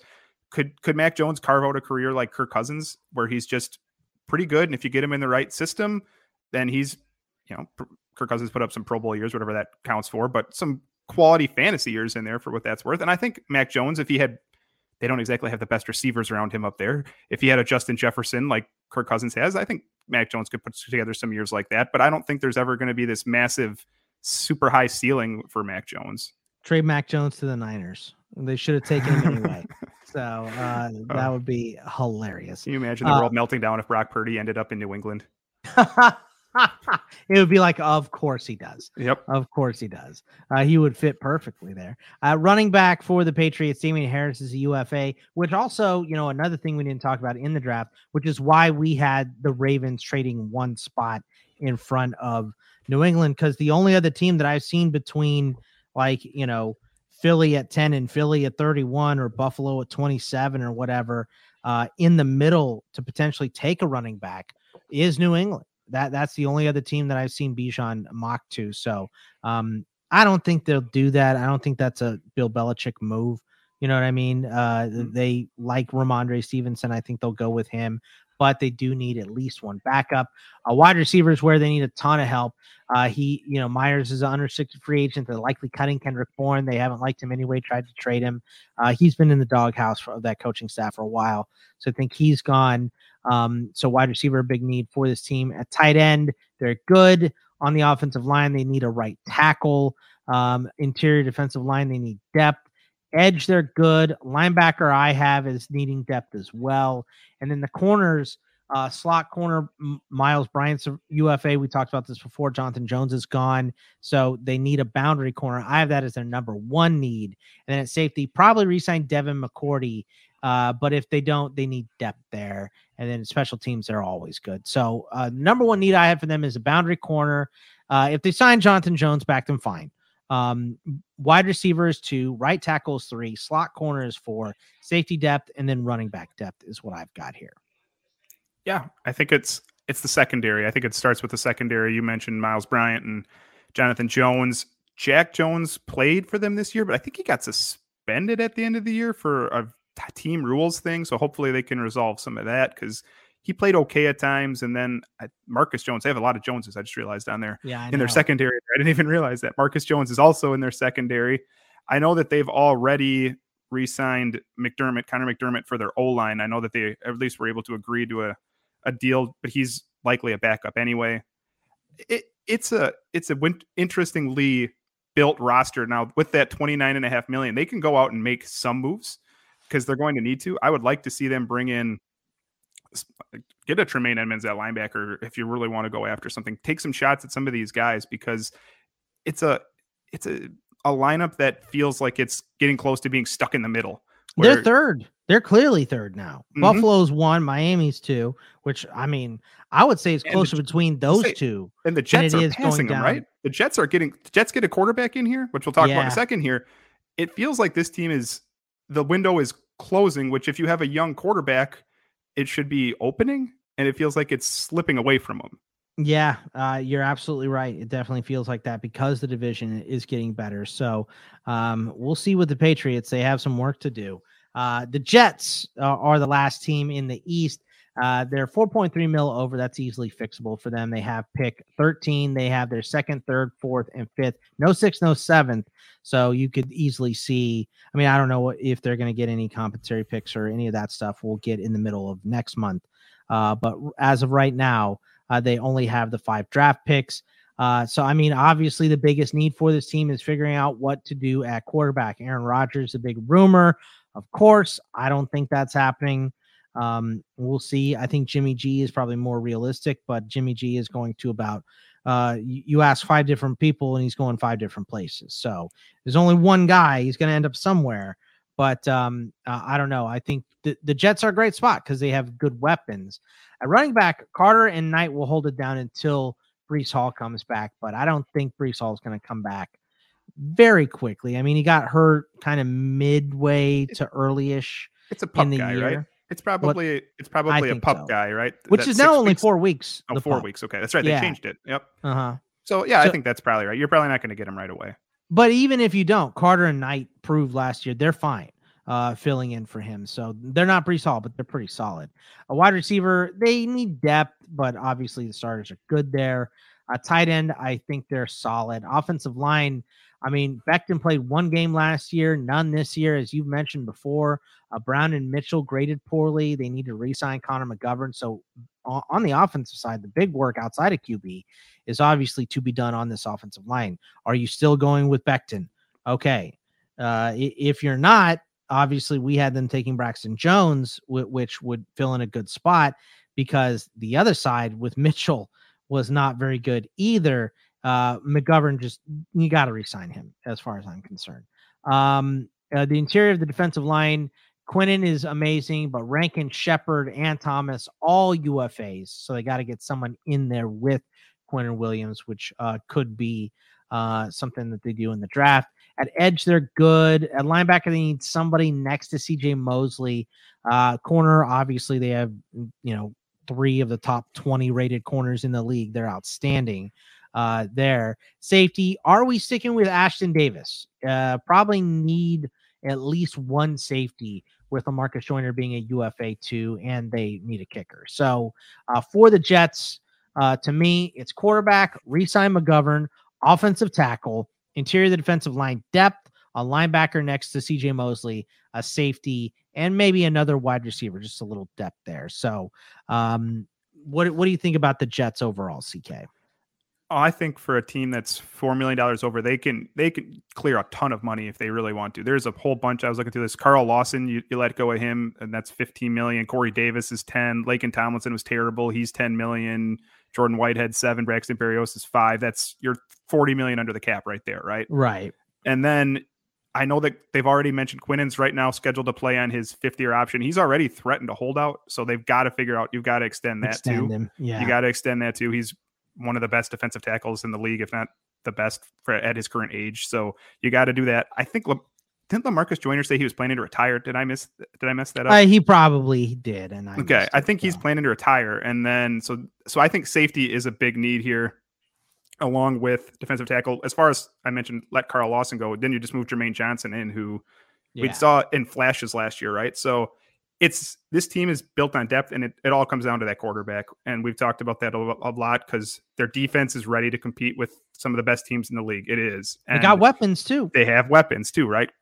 did I see Garrett Wilson graded out as the 12th wide receiver out of 113 on PFF yes. with Zach Wilson and Joe Flacco throwing him and Mike White throwing him the ball. right. he was still the 12th wide receiver. That is that is an amazing number. So and yeah, apparently they've fixed the Elijah. They have appeased Elijah Moore, I think, at this point, it feels like that he's in. I guess. I mean, I don't know if it really matters at this point. If they cut Davis, then you know, Elijah You're Moore's in. the guy. Yeah, mm-hmm. it's him and Wilson. So uh, they signed a thousand free agent tight ends last year. So they're solid there.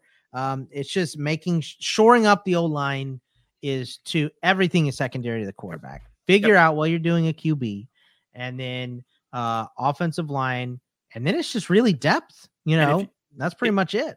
If you get one of these veterans at quarterback, whether it's Jimmy G, Derek Carr, Aaron Rodgers, whoever it is, you cannot at this point. I liked Mekhi Becton. You cannot trust him. it's another one, just like Spencer Brown. You cannot yeah. trust Mekhi Becton if you're going to be a team that competes. That's the only one. You've got to bring somebody in. I think we mentioned Broderick Jones, whether it's in the draft or in free agency, they need more if you're going to be a team that competes because one game in two years is it's not enough, right? Yeah, absolutely. I mean, and that's the old scouting trope. Availability is the best ability. I got a question for you about the Jets. Now looking at this roster, what are we just for fantasy purposes? Are we just done with James Robinson? Is he out now?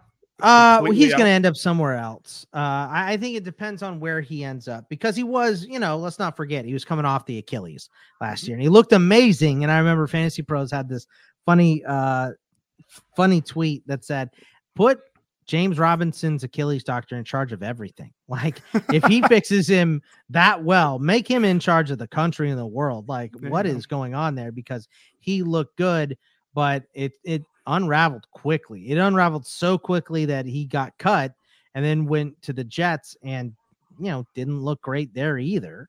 So um, you know, it took D'Onta. It's hard when you're against Bam Knight. Yeah, it, it's my guy. It, it, it's hard. I mean, Bam Knight's fine. Uh, but um, I like Michael Carter still too. But no one's Uh, Breece Hall. Breece Hall is you know true. like looks like a top five running back when he's healthy. But you know, D'Onta Foreman it took him a couple seasons to come back off of that Achilles tear. So and look good, and he finally did look good uh, last year with the Panthers. So it could be something where you, James Robinson's still young too, where he looks way better this year, or he could kind of float around and kick around with a couple teams again, get one more shot like Foreman did, and then you have to perform. But yeah, I mean, for this season, unless he ends up somewhere great, yeah, kind of out on James Robinson. Look bad. So Makes sense to me. yeah, that is everything for us, man. That was a great show. I think we got a lot done here in an hour and a half. We had rumors, we uh, broke down a whole division, and we did a full first round mock draft. So uh, a lot of fun. Remember to follow us at C O P I E P S 4CK. And um, what do you got coming up? What's on the docket here? I have the Daily Five, still doing that every day. The fantasy, baseball, basketball, football, five of the day stories. And then next week, we'll talk about the combine. We're getting there. Yeah. Combine time next week. We'll preview it. combines coming up. We will also be breaking down the AFC North, which obviously I am looking uh, forward to a lot. And you can find me here. You can find me on the Fantasy Pros Dynasty Fantasy Football Podcast with Pat Pat Pat Fitzmaurice. Holy crap. I am tripping over my words at the end here. Uh, skinny Pat Fitzmaurice will be uh, there with me. Um, and we will be talking about uh, tight end and tight end premiums this week. Uh, we've done wide receivers and quarterbacks and running backs. So go back and listen to those uh, if you want to, as well as you can for this show for all the divisions.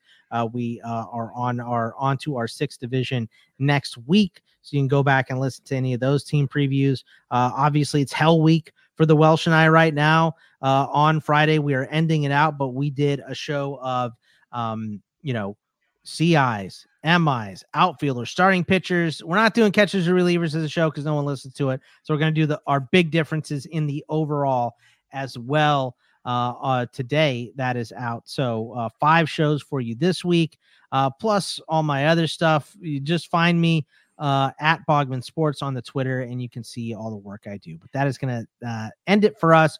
We will see you guys next week for the combine. Take it easy everybody.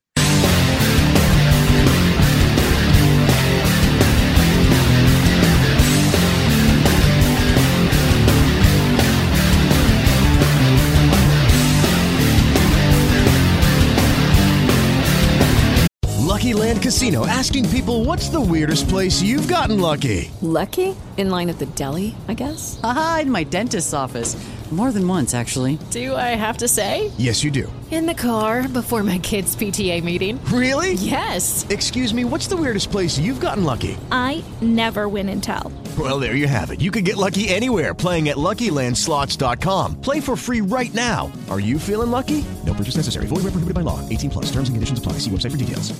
Hello, it is Ryan, and we could all use an extra bright spot in our day, couldn't we? Just to make up for things like sitting in traffic, doing the dishes, counting your steps, you know, all the mundane stuff. That is why I'm such a big fan of Chumba Casino. Chumba Casino has all your favorite social casino style games that you can play for free anytime, anywhere with daily bonuses. That should brighten your day a little. Actually, a lot. So sign up now at chumbacasino.com. That's chumbacasino.com. No purchase necessary. VGW Group. Void were prohibited by law. See terms and conditions. 18 plus. Step into the world of power, loyalty, and luck. I'm gonna make him an offer he can't refuse. With family, cannolis, and spins mean everything. Now, you wanna get mixed up in the family business. Introducing The Godfather at ChumbaCasino.com. Test your luck in the shadowy world of The Godfather slot. Someday, I will call upon you to do a service for me. Play The Godfather now at ChumbaCasino.com. Welcome to the family. VGW Group. No purchase necessary. Void where prohibited by law. See terms and conditions. 18 plus.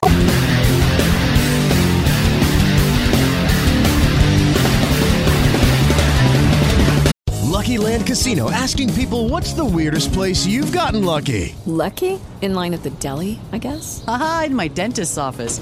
More than once, actually. Do I have to say? Yes, you do. In the car before my kids' PTA meeting. Really? Yes. Excuse me, what's the weirdest place you've gotten lucky? I never win and tell. Well, there you have it. You can get lucky anywhere playing at LuckyLandSlots.com. Play for free right now. Are you feeling lucky? No purchase necessary. Void where prohibited by law. 18 plus. Terms and conditions apply. See website for details.